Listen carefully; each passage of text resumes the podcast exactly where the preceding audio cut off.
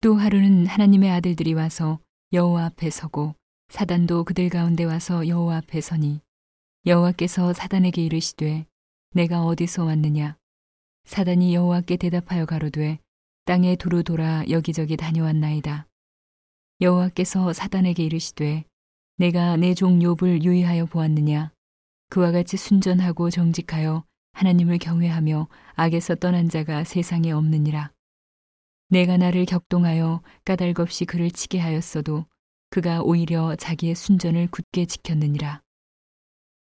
사단이 여호와께 대답하여 가로되 가죽으로 가죽을 바꾸오니 사람이 그 모든 소유물로 자기의 생명을 바꾸올지라.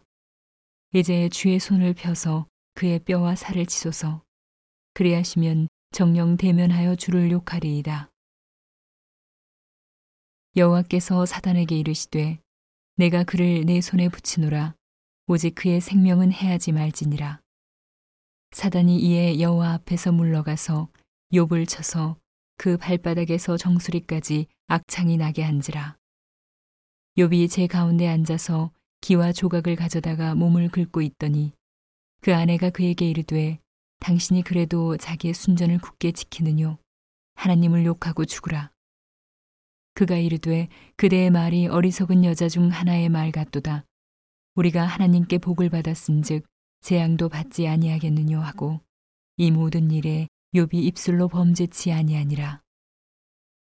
때에 욥의 친구 세 사람이 그에게 이 모든 재앙이 임하였다 함을 듣고 각각 자기 처소에서부터 이르렀으니 곧 대만 사람 엘리바스와 수아 사람 빌닷과 나아마 사람 소발이라.